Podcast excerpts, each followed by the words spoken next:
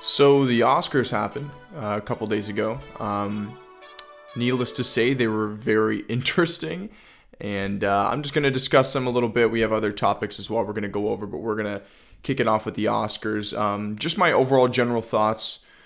Um, I didn't really enjoy this year's Oscars very much, but not for any of the reasons that had to do with the the winners. I had no problem with the winners, no problem with the nominees. Uh, I thought everybody who won certainly deserved it. Yeah, sure, I probably would have liked to see a movie like West Side Story maybe take home a couple more awards just because I really, really enjoyed that film and I and I generally think it was one of the best films that came out last year. Other than that, that's really it. Um, a lot of people are talking about the fact that Will Smith still won his award, and um, we'll we'll get into that. Um, but before I get into the whole into the whole Will Smith situation, because that's pretty much the only thing that everybody's talking about from the Oscars. I'm just going to go over the winners just in case you didn't really uh, have the time to watch, and I'll just go over this, the sort of heavy hitters. Um, best actor, or sorry, best picture was Coda. Coda won a lot of awards uh, and, and, certainly deserved it. Um, best actor, Will Smith, King Richard. Uh, best actress, uh, Jessica Chastain for The Eyes of Tammy Faye. Uh, best supporting actor, uh, Troy Kotsur from Coda. He was the father in the film who was deaf. Uh, he gave an incredibly emotional speech, all in sign language. So that was very, that was very nice to see. Um, Best Supporting Actress Ariana DeBose from West Side Story. That was nice to see. Uh, I'm not gonna lie, I didn't think she was gonna win. Uh, I know she was nominated, and, and I'm and I'm certainly glad she was. I honestly think uh, Kirsten Dunst was gonna win it, and she was probably my my pick for when it when it comes to Best Supporting Actress. Uh, I was I was hoping West Side Story would win Best Picture. Um, either that or Power of the Dog. Those are the two that I uh, wanted to. Well, one or the other. Those are one of the two that I would have liked to see win Best Picture. But Coda certainly deserved it. Uh, no, no real complaints there. Uh, anyways, uh, Best Original Screenplay went to Belfast. I haven't watched Belfast, so not too sure how good that film is. Uh, Best Adapted Screenplay, Coda. Uh, visual effects. Now this is this is pretty cool and interesting as well. Visual effects Dune. Best original score Dune, Hans Zimmer.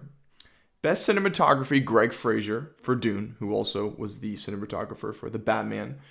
Uh, Dune then continued on to win uh, Best Film Editing, Best Production Design, and Best Sound. But here's the interesting part though it got all those awards in other nominations as well, but Denis Villeneuve, the director, director for films like Prisoners, films like uh, Arrival, um, Blade Runner 2049, he is a, he's an incredibly talented director. He's a visionary. He's a genius.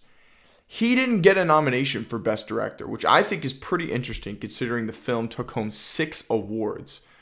That's, uh, yeah, I don't know about that one, but anyway, so those are just the winners for you know the the main awards that most people care about. Um, but let's talk about the Will Smith situation. Uh, first of all, uh, it was wrong, right? I, have seen some people on the internet try and uh, I don't know if I'd say defend him, but sort of create excuses as to why he did it, right? There's no excuse.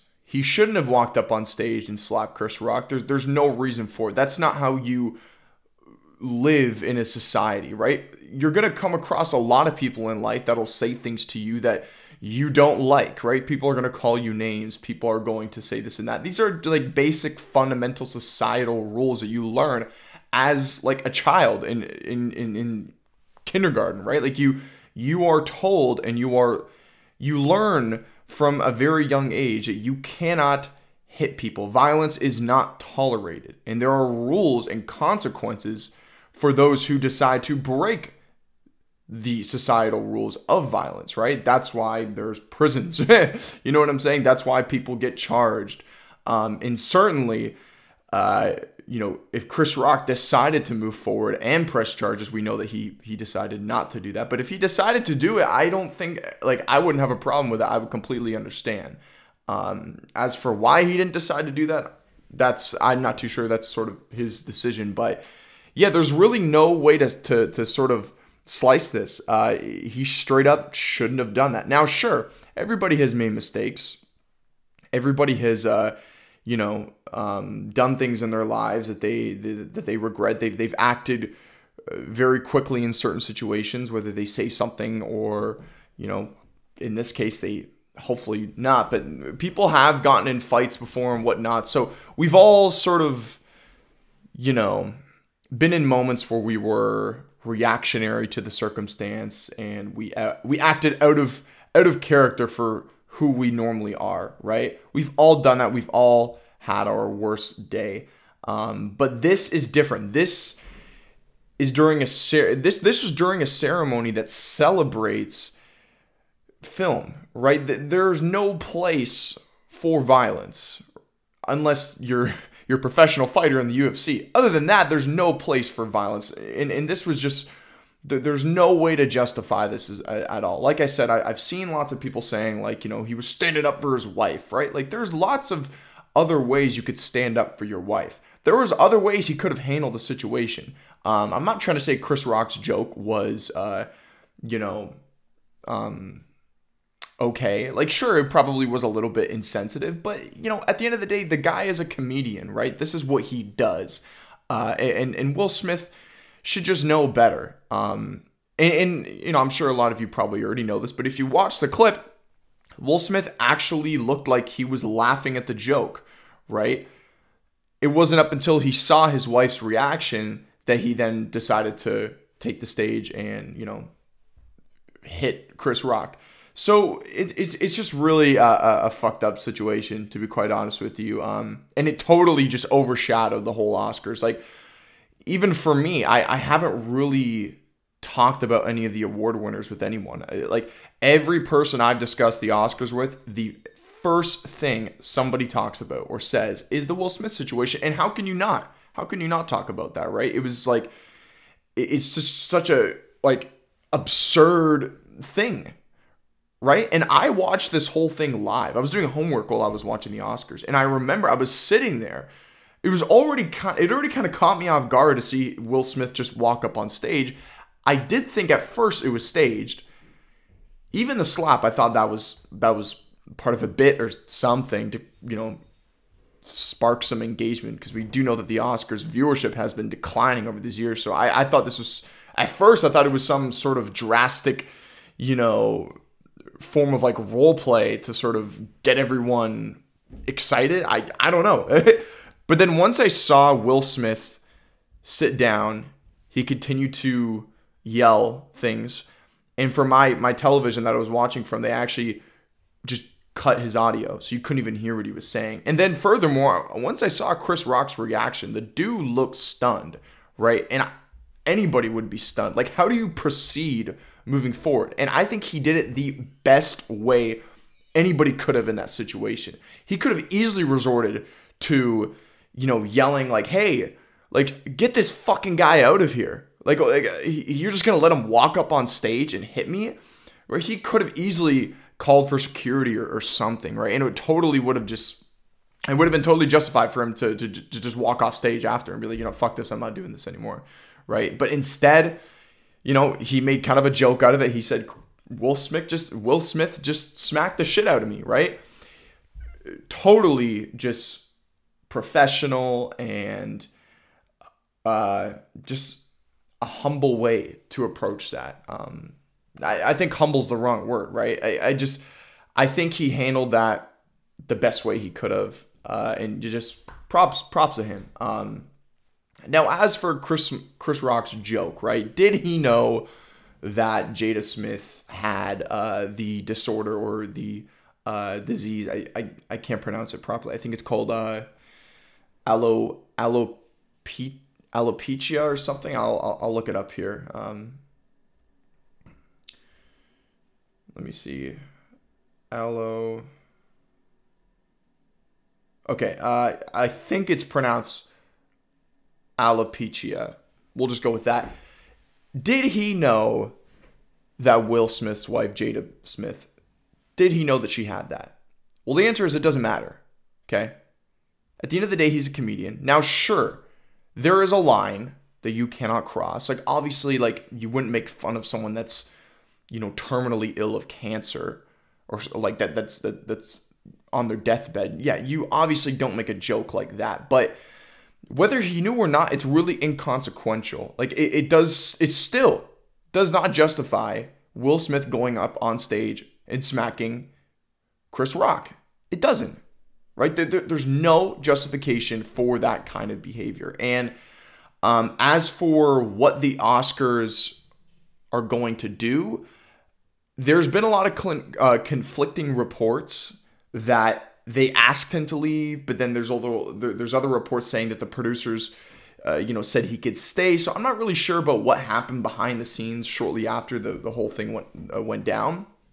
Um, but as for you know disciplinary measures for the situation, um, I'm not too sure. I've heard a lot of rumors that there could be uh, a suspension. You know, as for how long, you know, it could be anywhere from like. Uh, here's what I would do. Okay, here's what I would do. I would probably suspend him for like five to six years.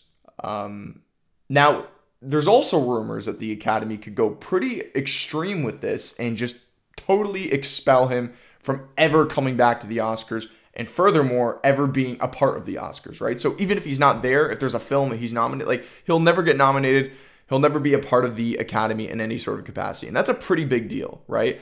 I don't know how that could affect the uh, his career in general, Will Smith, like, will directors and actors want to work with him, knowing that this sort of reputation that he's now built up from that incident could it affect the film? Like, I don't know. That's that's thinking really long term. Um, Will Smith is going to continue having a career. He's going to continue being in films. Like that's that's that that he he's not going to get completely canceled for that. Um, at least I don't think so. We'll see what happens. Um, now, should his Oscar be taken away? I also don't think so because there's been a lot of other Oscar winners in the past that have done really, really uh, bad things and have said really bad things in the public eye. Um, so if you're going to take his award away, well, then you probably need to consider taking other people's awards away if you're going to hold that same standard of disciplinary action to Will Smith. So I don't think it should be taken away. If this, even if the situation didn't happen, and obviously it did. Just going off of the performances, like let's just forget about this for a second. Just going off of the performances, Will Smith, I think, did deserve to win the Academy Award for Best Actor for his film um, King Richard. I thought I thought he was incredible in that performance. Uh, you know, a lot of people are saying, "Oh, Andrew Garfield should have won." And I've talked about this before. I feel like a lot of the people that support, excuse me, the uh, support Andrew Garfield and want him to win Best Actor, I feel like a lot of that comes from the fact that he's had a big year on the big screen, right? A big year on the big screen. That's funny. Um, and, and, and more specifically, I think it's because of the Spider Man stuff. I think people really, really liked uh, him returning as Spider Man. He stole the show, in my opinion, in No Way Home. So I think a lot of people, you know, I think some of that support for him to win the award came from that. But, anyways, um, now, since this has happened, the whole Will Smith situation, he has put out a public apology on Instagram. And I will admit, like, the apology was was pretty good. You know, he didn't beat around the bush. He directly apologized to Chris Rock. Um, here, I'll, I'll actually read the apology here for, for people that haven't um, for people that haven't actually seen it. I'm sure most of you probably have at this point. Uh, let me see. Will Smith. Okay, so here's the apology. Violence in all of its forms is poisonous and destructive. My behavior at last night's Academy Awards was unexcusable and was unacceptable and inexcusable. Jokes at my expense are part of the job. That's true. But was a joke about Jada's medical condition sorry, but a joke about Jada's medical condition was too much for me to bear and I reacted emotionally. I would like to publicly apologize to you, Chris. I was out of line and I was wrong. I was I am embarrassed and my actions are not indicative of the man I want to be. There is no place for violence in a world of love and kindness. I would also like to apologize to the Academy, the producers of the show, all the attendees, and everyone watching around the world. I would like to apologize to the Williams family and my King Richard family. I deeply regret that my behavior has stained what has been an otherwise gorgeous journey for all of us. I am a work in progress. Sincerely, Will. So, to me, at least, it, just in my opinion, in my perspective, I think that was a pretty good apology. Um, but it doesn't stop there. He's certainly going to have to do more, I think, to, uh, you know, not fix what he's done because the the footage is going to be out there forever. You know, he slapped Chris Rock like that. That's never going to change. So, but I think there's still a lot more he can do. Uh, but that was a great start. I think that apology was was well said. He didn't, like I said, he didn't beat around the bush. He didn't make any excuses, and he was honest. And, and, and, and said, hey, like there's there's no place for violence. I shouldn't have done that. I am sorry, Chris. You, you really can't say any more than that. And and he's lucky uh, Chris Rock isn't taking further measures, you know, involving the police. He, he's lucky he's not suing him, right? Because he, he's well within the right to do that. So yeah, um, that's sort of my take on the Will Smith situation. Um, I, am curious to see what you guys think. I've spoken to a lot of people about it, and, and many people I've spoken to feel kind of the same way as me. So uh, let me know what you guys think about it, and uh, write it down in the comments below and we'll have a conversation. Um, but, anyways, moving on, we are going to talk about Moon Knight. Moon Knight is out. I've discussed this show many, many times on this podcast, and I've expressed my excitement for it. And I've, I've been very, very excited, but I've also built up a lot of anticipation for it. And let's get into it. Right off the bat, you know, I was I was like pretty shocked with that first scene when it shows uh, Ethan Hawke's character, who, who I, I think is the antagonist of the show. We see him crushing up a glass cup, taking the shards of that glass cup and putting it in his sandals, and then proceeds to put them on and, and walk. I don't know if that's part of you know this sort of um, cult or or, or uh, ritual that he's sort of a part of um, with the with the alligator uh, you know tattoo that he has. I, I'm not too sure. I'm also not um, too familiar with like the deep lore of Moon Knight, but as someone who isn't very familiar with the show, I thought this first episode was was really really good overall. Um, I I really really liked the approach they took to his mental health. Um, I thought it was really, you know, upsetting when you see Steven the the personality that we're introduced with in the beginning of the show. We see him going for his date, right? Oh, sorry before I continue, I'm going to be talking spoilers. I'm, oops, I'm going to be talking spoilers. Uh, so just that's your warning. But, anyways, when we see Steven try and go for his date, he thinks that it's Friday, but because he's sort of out of the loop, because of you know the the dissociative identity disorder that he has, we see that he missed his date by two days, and he he calls the girl and he says, "Hey, like I'm here, it's steak time," and the girl's like, "You stood me up." and now you're gonna call me and, and act like things are normal. It's Sunday. But we could see that it's not like he, he didn't mean to do that, right? These are the effects that his mental that his mental health and his and his condition has caused him, you know, like to to be, right? Like it's not like he was trying to be a dick or trying to be some asshole. It's just like he wanted to be there, but because he's not really in the most healthy condition, it, you know, he unfortunately missed it, right?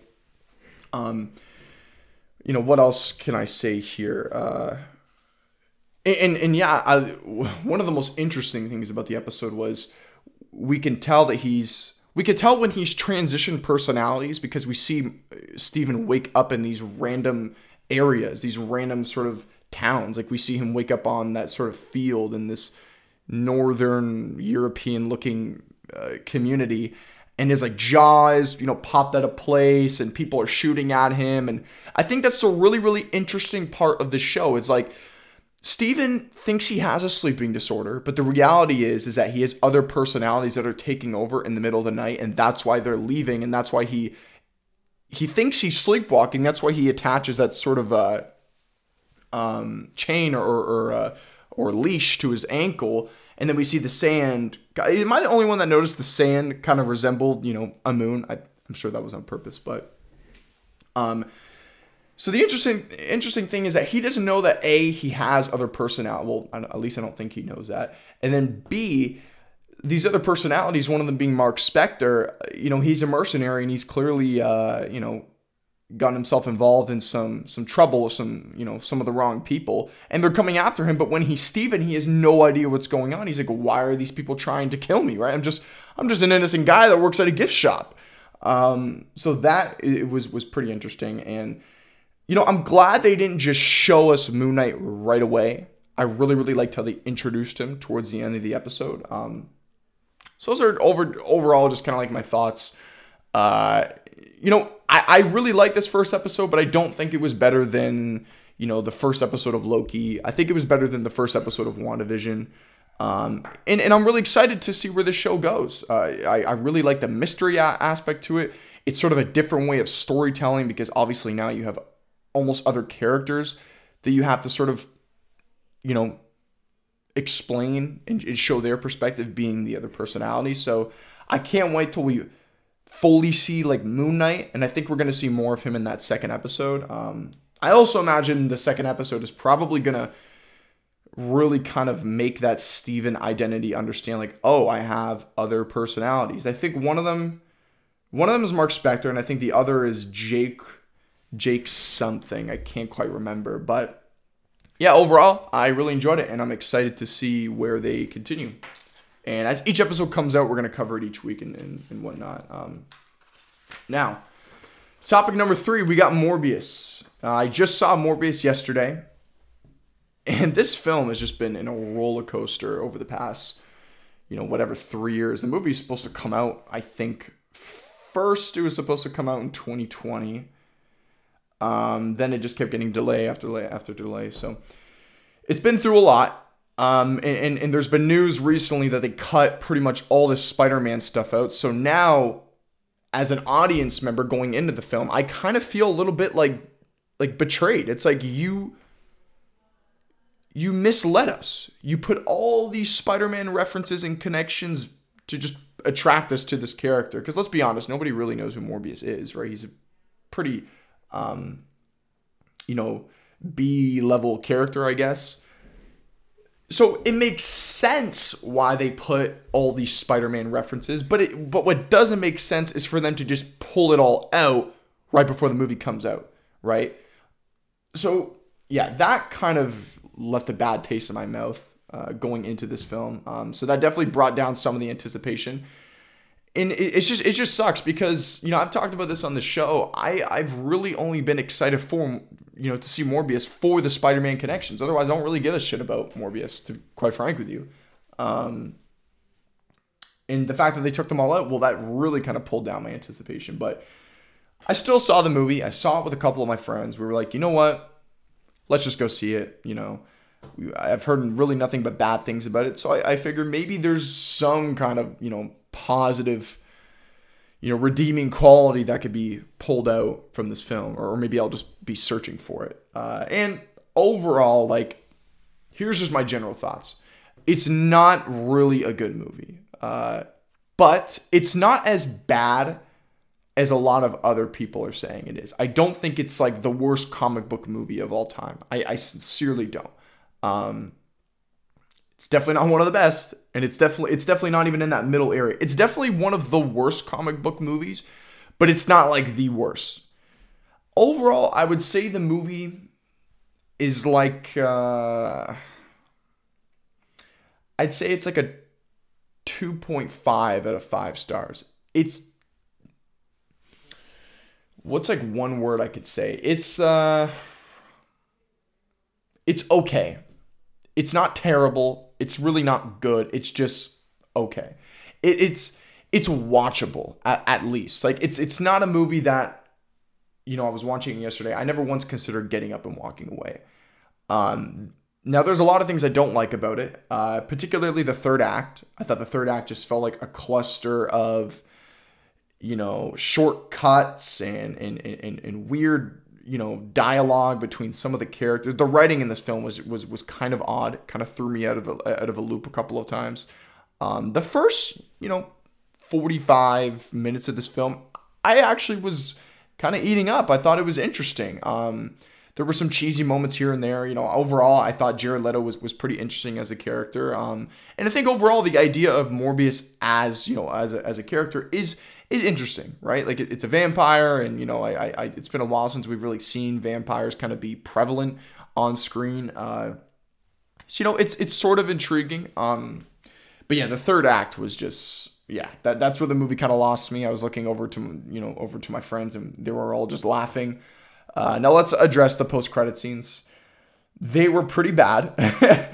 and there's a couple reasons why they were really, really poor. Uh, the first one we see once again spoilers. Um, we see Aaron Toomes, the character of uh, Vulture from Spider-Man, uh, Spider-Man: Homecoming. We see him make a return, and we see him come into this universe, which first of all already presents a plot hole. What happened in Spider-Man No Way Home is Doctor Strange was sending the villains that came from other universes back to their universe. That's why we saw Andrew Garfield and Tobey Maguire fade away and go back to their universe, right? So with Michael Keaton, it doesn't really make sense because he was already in that universe with Tom Holland. So why would he be going elsewhere? That right there doesn't really make much sense. Maybe they'll provide some kind of explanation in the future films. So that's just the first thing. Um, and we see him, and he's like, you know, I hope the food's better in this joint. Uh, so you know, whatever. Um, and then we see that because he's he's really unfamiliar by people. Well, actually, nobody really knows him in this universe. He's pretty much like a new person that just dropped into this place. So because of that, nobody knows his crimes, and and, and technically he hasn't committed any crimes in, in this universe. So they let him out. They let him loose. So that's it for the first post credit scene. Then we see him in the second one. And then we see Morbius driving a you know a nice car or whatever, and he, he he's going to meet Vulture, uh, and then Vulture approaches, and you know I'm paraphrasing, but he's like, hey, you know I, I think I'm here because of Spider Man. Uh, you know I think we should we should team up. You know we should get together and uh, you know do some good and and, and and whatever, right? Right then and there, that was already just straightforward. Uh, you think a guy that's coming into this universe would probably want to like get himself established, find a place to stay, right? We know he had a family. We know that the the uh, the his daughter was you know with with Peter in the, in the first well not with Peter but like they went to you know homecoming and stuff like that. So you don't think he would try and like find his his wife and his kids, make sure they're okay. Instead, he's just like I gotta stop Spider Man, right? It just I don't know doesn't really make much sense. Then again, it is you know a fictitious story, so I don't want to look too deep into that. Um, but then yeah, and then he's like, you know, I think we should really team up and and, and whatever. And then Morbius is all he says is intriguing. It's like, does Morbius even know who Spider Man is? Right? Like, it, it what what is the motivation? For Jared Leto. Like we know the motivation for Michael Keaton at least, right? We we know that. But what's the motivation for Morbius? Morbius should have been like, "Yo, who the fuck is Spider-Man? And who are you?" you know what I mean? Like instead he's just like, "Oh, that's intriguing." Like I don't know.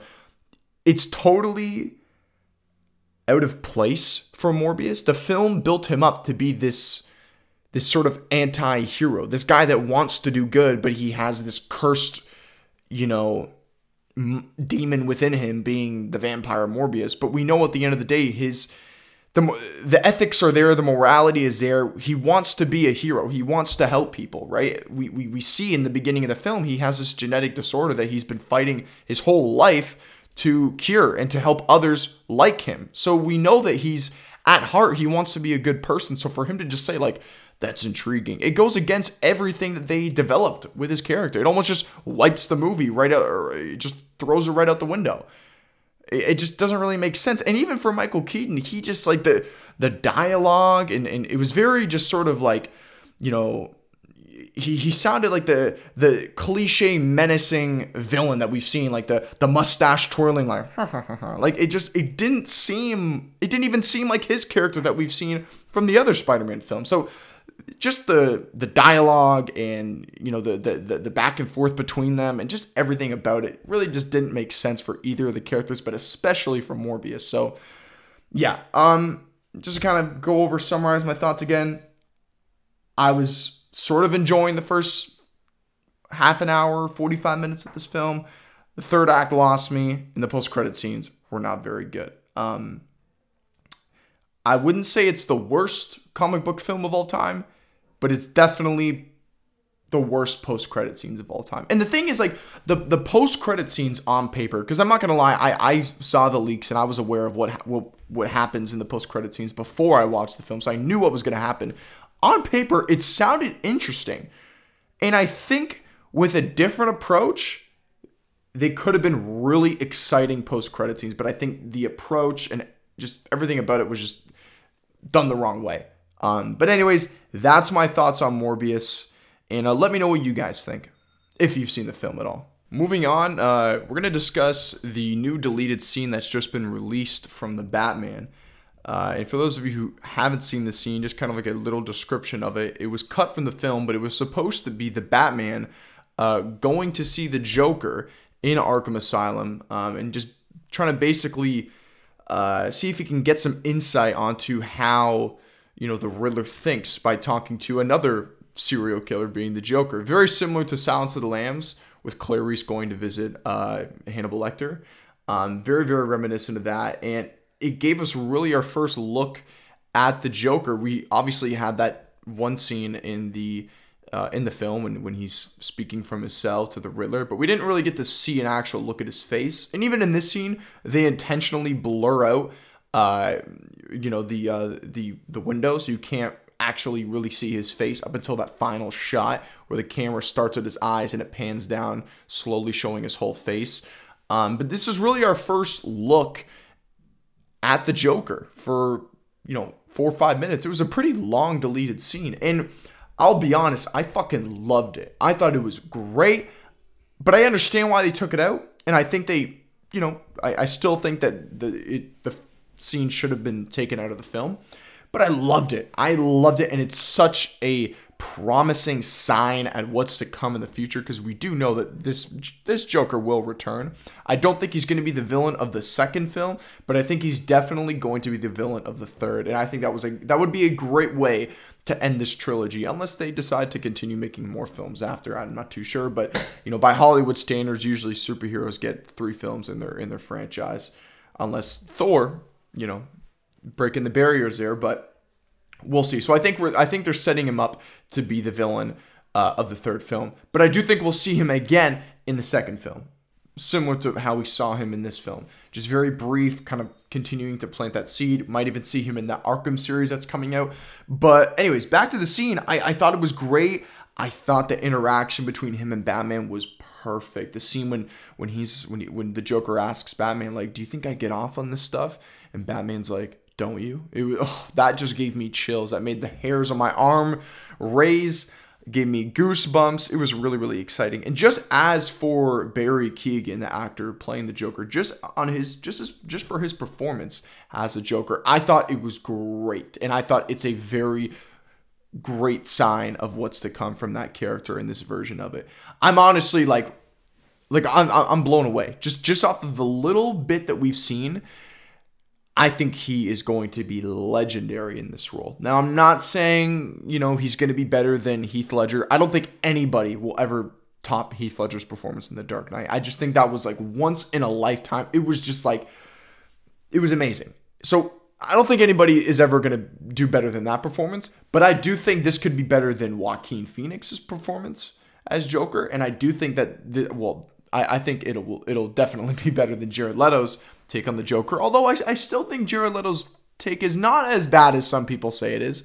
It is probably one of the worst, but it's still not as bad. But I digress. Um, I, I think it could be like the second best, you know, take we've seen on the Joker. But I, I also don't really want to do like the whole comparing thing. It's just it kind of takes away the joy of you know and, in the appreciation of it. Let, let's just say you know I think it could be really really good and I really like the way they made his face look. Like we saw scars on Heath Ledger's Joker, like obviously with with the you know he kind of explained it. We don't really don't know the Heath Ledger's backstory entirely. That was on purpose, but he explained a couple times that like I took a knife in my mouth and I did this, like, and he does the whole.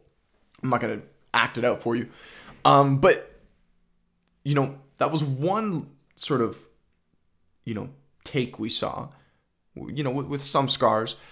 But Barry Keoghan's Joker, his face just looks like deformed. It, like there's scars everywhere. It, it like it just. Now Matt Reeves discussed in an interview that this Joker has a sort of like genetic disease that makes it so he can't stop smiling. So I'm not sure if the scars we've seen are from him already fighting Batman or if they've just uh, been sort of escalated from his already genetic disorder. Um, it almost looks like like like he was dropped in a vat of acid. It looks like he has burns and scars. Like if you look on his, it shows the clip of him touching the the files that Batman sort of slid in that little compartment. He we see his hands and they they look like they have like you know burns and stuff. Like you know when uh, I don't know if anybody's ever like had a burn before. It almost looks like it starts to bubble. Like for example, when I was a kid, I went on my uncle's motorcycle and my calf touched the exhaust pipe. And as soon as it touched the exhaust pipe it started to bubble. It started to like get that burn sort of effect. Uh, so if you visualize that in your mind that's very much what some of barry Keoghan's skin looked like. And also i loved the the the choice for the hair. You know i i'm kind of sick of seeing a long haired joker. We've seen that like three times now. We saw that in the Zack Snyder Justice League. We saw it with that Joker. Um, then obviously we saw it with Joaquin and Heath Ledger. I kind of want to see a different, you know, choice for the hair, and they really, really took that, uh, and they they made a great choice. He's like balding on certain parts of his head, and you do see the green hair. There's like certain parts of his green hair, and then, excuse me, going back to the burns that I mentioned, there is one clip in the in the deleted scene where he sits down and you actually see a clear view of the back of his head and there's even more cuts and burns and stuff. Like I said, I don't know if that's because of that scars from him fighting other people or Batman just beating the shit out of him already. I'm not too sure because we do know that this version of the Joker and Batman, we do know that they have already interacted with each other because the first thing that the Joker says is he's like, "Mm, our anniversary is almost here, right?" So we know that they've already had some uh, history between each other. But yeah, I thought it was great, and it really just got me excited uh, to see this version of the Joker again. Um, and I, I thought it was great, but like I said, I understand why they took it out. And let me just give you my reasons why. And I'm sure you've heard other people probably share my opinion. Uh, a, the Joker looked at this file, and within like a minute, described the rest of the film, just gave exposition on everything. So then it it kind of would have made Batman look sort of like an idiot, right? It's like, oh, you know, they call me the world's greatest detective, but this psychopath could just read this file and go full Matt Damon Good Will Hunting and know everything in like five seconds. You know what I mean? Like, so that was kind of odd. Uh, furthermore, it would have completely taken any interest the audience would have had for the Riddler and just it would have been overshadowed by the Joker. At least for me. I know like if I saw the Joker, if that scene was in the film, I would have wanted to see more Joker. And then it would have cut back to the Riddler and I would have been like, well, I don't really give a fuck about the Riddler anymore. I, I want to see more Joker. So those are two big reasons. Um and, and and going back to the first reason, you know, he basically explained the rest of the movie. There almost would have been no point for Batman to pursue any more clues or or or, or you know um, try and find any more hints as to what could be happening because he basically knows now because of you know the description that the uh, that the Joker gave. So yeah, those are those are the reasons why I think it was good to keep it out, and I, I still think that that scene should have been kept out of the film. But I certainly loved it though. I certainly loved it, and I thought it was it was great just to see that interaction between Batman and Joker. You could tell that they've already had history, whether Batman put him in Arkham or the cops put put him in Arkham. Who knows? But I thought it was great, and I, I'm curious to see what you guys think about it uh, down in the comments. So A20 Film is or A20 Film A24 is one of my like favorite uh, publishing, producing, whatever you want to call them, companies. Uh, they've been making some incredibly great films in the horror, you know, realm and, and and even other genres as well. But specifically, their horror, horror films. I'm sure many people are familiar with films like Hereditary, uh, Midsommar, The Lighthouse, especially The Lighthouse. Everybody knows The Lighthouse is one of my favorite films of all time. It's one of the few that really inspire me to actually pursue acting. So they've made some great films, and they have another one coming out uh, this year called Men, uh, and they just dropped the trailer for it. And I thought I would talk about it today because I think it looks like it could be another one of those fantastic films. Uh, so the trailer, the trailer dropped, and the film stars Jessie Buckley and Rory Kinnear. Rory Kinnear, if I'm not mistaken, was in I think the first ever episode of Black Mirror, and he plays the president in that in that episode where the president needs to uh, fuck the pig to save the princess. I think really disturbing episode. Um, but I'm pretty sure that's the actor, if if I'm not mistaken. But uh, yeah, it looks really scary, and I'm not too sure what it's about. Now we see in the trailer that Jessie Buckley's character obviously is is dealing with some trauma. It seems like her boyfriend or husband uh, committed suicide, which is very very tragic for anyone, of course. So it seems like there's definitely some trauma that, that that's happened in her life, and it's it seems like she's still kind of you know dealing with it. I mean, I think anybody still, I think everybody just that's gone through that. I think they deal with that their whole life. I don't think it's something that just goes away, but uh, you could definitely tell she's struggling with that. Um, and then she, I don't know if this is like, I don't know if she's moving in to this new house. I just spit everywhere. I don't know if she's moving into this house that we see in the trailer, or if she's just looking after it, almost like uh, like The Shining. But anyways, we'll just say she's moving in. So she's moving into this house, uh, or or actually, I think she is looking after it because when she gets to the house, the individual that she meets is this this guy and he almost looks like he's like the groundskeeper or something like that or he's like responsible for this house and he's sort of giving her the rundown on like you know what you can and can't do here in this property. So uh, i don't actually think she's moving in. But the gentleman she meets the actor rory kinnear we see this guy again and again and again. But it's a it's a different person every time we even see him as a playing a child, right? So everywhere she goes, she's speaking to these men, but it's it's the same guy, just like redisguised as somebody else. And they're almost all coming after her. And she even explains in the trailer, like there was a man who followed me out out of this tunnel or, or this bridge, because we see her, she's like she is like standing in front of this uh, underpass and she sees someone on the other side of it and that person she sees on the other side of it starts running after her. And then it's that that just looks terrifying. But every person or at least every male that we're seeing is this same actor. And she's interacting with these people. So i'm not sure if this is a case of like this is something psychological going on within her mind or if she's like in some kind of twilight zone. This literally looks like an episode of Black Mirror. Am I the only one that thinks that? I, I don't know. Or is this literally this same guy, you know, masquerading as different individuals? You know, is some kind of supernatural element. I'm not too sure.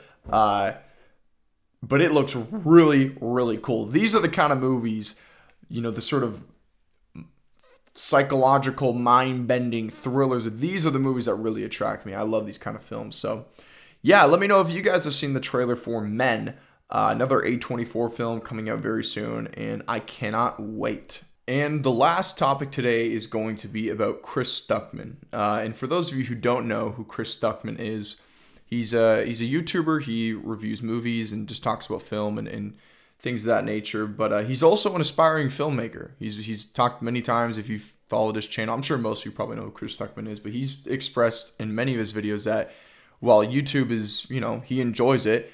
His true passion and calling is directing and, and writing and all that stuff. So behind the scenes, he's really been trying to, you know, get into the industry and uh, and and we now know that it was reported last year that he's actually directing his first feature film. It's called Shelby Oaks. Uh, you know, from what I know, roughly, it's about these uh, YouTubers called the the paranoid. Uh, the paranoid paranoids or something. I, I'm not entirely sure. The paranormal paranoids, I think, is the name.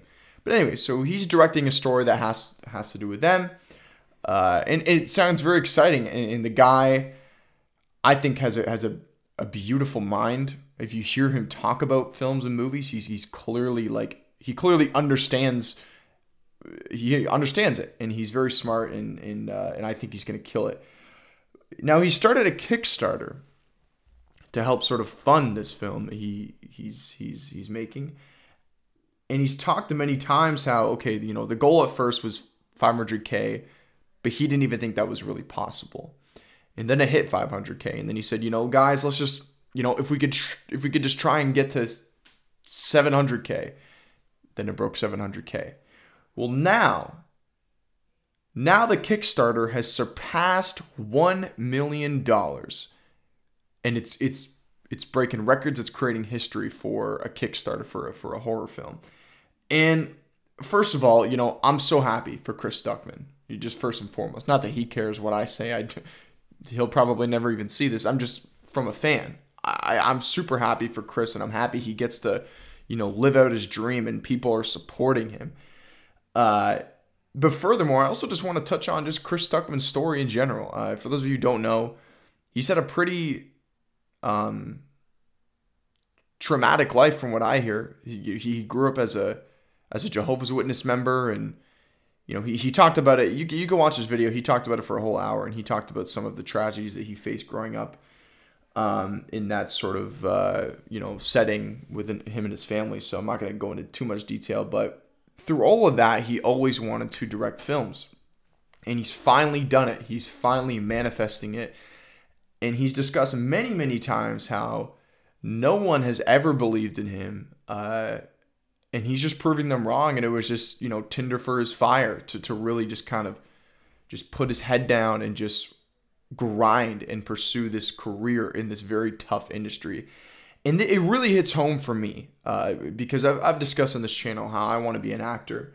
Um, and I haven't haven't done anything yet in this space. I'm still learning. I'm still you know, I, am going to be applying to schools soon to to uh, for, to go to film school to learn how to act and all that. And uh, but I've always wanted to be an actor, and the reason why his story inspires me is because now he's actually living out that dream. He's actually working. He's he's directing film, um, and that that's so incredible, and I'm so happy for him, and it inspires me because you know to this day there's people in my life is particularly in my family, you know, not to throw them under the bus, but there's people in my family that just don't believe in me and don't believe in what I'm doing. And I'm not trying to sit here and, you know, cry for pity and, and, and, sympathy or whatever. It actually just inspires me. And I'm sure there's a lot of people that can probably relate to what I'm talking about. I have friends, uh, I'm sure, that probably don't, you know, believe in what I'm doing. Uh, but yeah, I, I, like I said, I have family members that just are just just aren't confident in in, in you know me being an actor and whatnot and, you know and a lot of it comes from um, you know a place of love i'm sure but still like it, it can be very discouraging to a lot of people and to a certain degree it is discouraging to me but I, it also motivates me it makes me want to prove to people that like i can do this you know what i mean and and and i just basically the message of, of you know the point i'm trying to say is like to anybody out there that whatever you want to do like you know, just just just go for it. Like don't don't worry about what other people have to say. And I'm speaking as if like I've done it, I've made it. No, I'm still I'm still in the trenches. I'm still in the process of it myself. I haven't done shit. You know what I mean? So I still got a long ass way to go. Um, but to anybody, you know, like me in that regard that really wants to pursue something in their life, whether it's you know creative or, any anything, I I don't know just don't listen to anybody else and, and just listen to your inner compass, right? That is what's going to guide you. You have to be able to have this undoubtfulness in yourself that, like, I can do this and nobody else is going to convince me otherwise, right? Like, you have to really follow that, your, your intuition. Um, and it's going to be tough. And I, I know it's going to be tough. I haven't even broke into any of the you know, I haven't really faced any real challenges in, in my pursuit to being an actor yet because I know they're going to come. I know it's going to be hard as fuck. And to be honest with you, I may not even be successful as an actor, right? That is, that's always a possibility. I, I don't want to think like that. But the thing that I don't want to happen in my life is I don't want to be 67 years old and be bitter and be miserable just thinking, you know, oh, I listen to other people and, you know, I got this job, I did this, I did what people told me I should do. Right? A lot of people will think they know what's best for you, but only you really know what's best for you. And instead of pursuing what I wanted to do, I pursued what other people thought was meaningful instead of listening to myself. So, not to get too serious here and all that, or, you know, get all preachy motivational. That's not what I'm trying to do here because there's a lot of, you can find a lot of content like that from people that'll just blur out bullshit about, you know, just, just do it. Just whatever. I'm not trying to do that. I'm, what I'm trying to say is Chris Stuckman's story is incredibly inspiring to me because we see that this guy has been through hell. He's been through the terrain and he, he he's come out on top. And I'm sure he's probably not satisfied either. I'm sure if you ask him, he's probably got so much more he wants to accomplish. But he, he he's finally sort of broken this wall, right? And he's talked about how through this, you know, exposure and through this engagement that his story is getting with this whole Kickstarter campaign, it's it's uh, attracted a lot of attention to him from big studios. He, didn't name them, but like that's just so exciting. And hopefully, with my journey, you know, I could be successful in the space and uh, just, you know, I said prove to other people, but really just prove to myself, right? That this is something that I can do. It's not just a, a pipe dream, right? Um, but anyways, I'll keep it there. I don't want to ramble on about this. Um, that's just sort of, you know, TED Talk, if you will. I don't fucking know. But uh, yeah, thanks for listening, guys. That's going to wrap up uh, today's episode of Unbashful. Um, and yeah, I will see you on episode 25.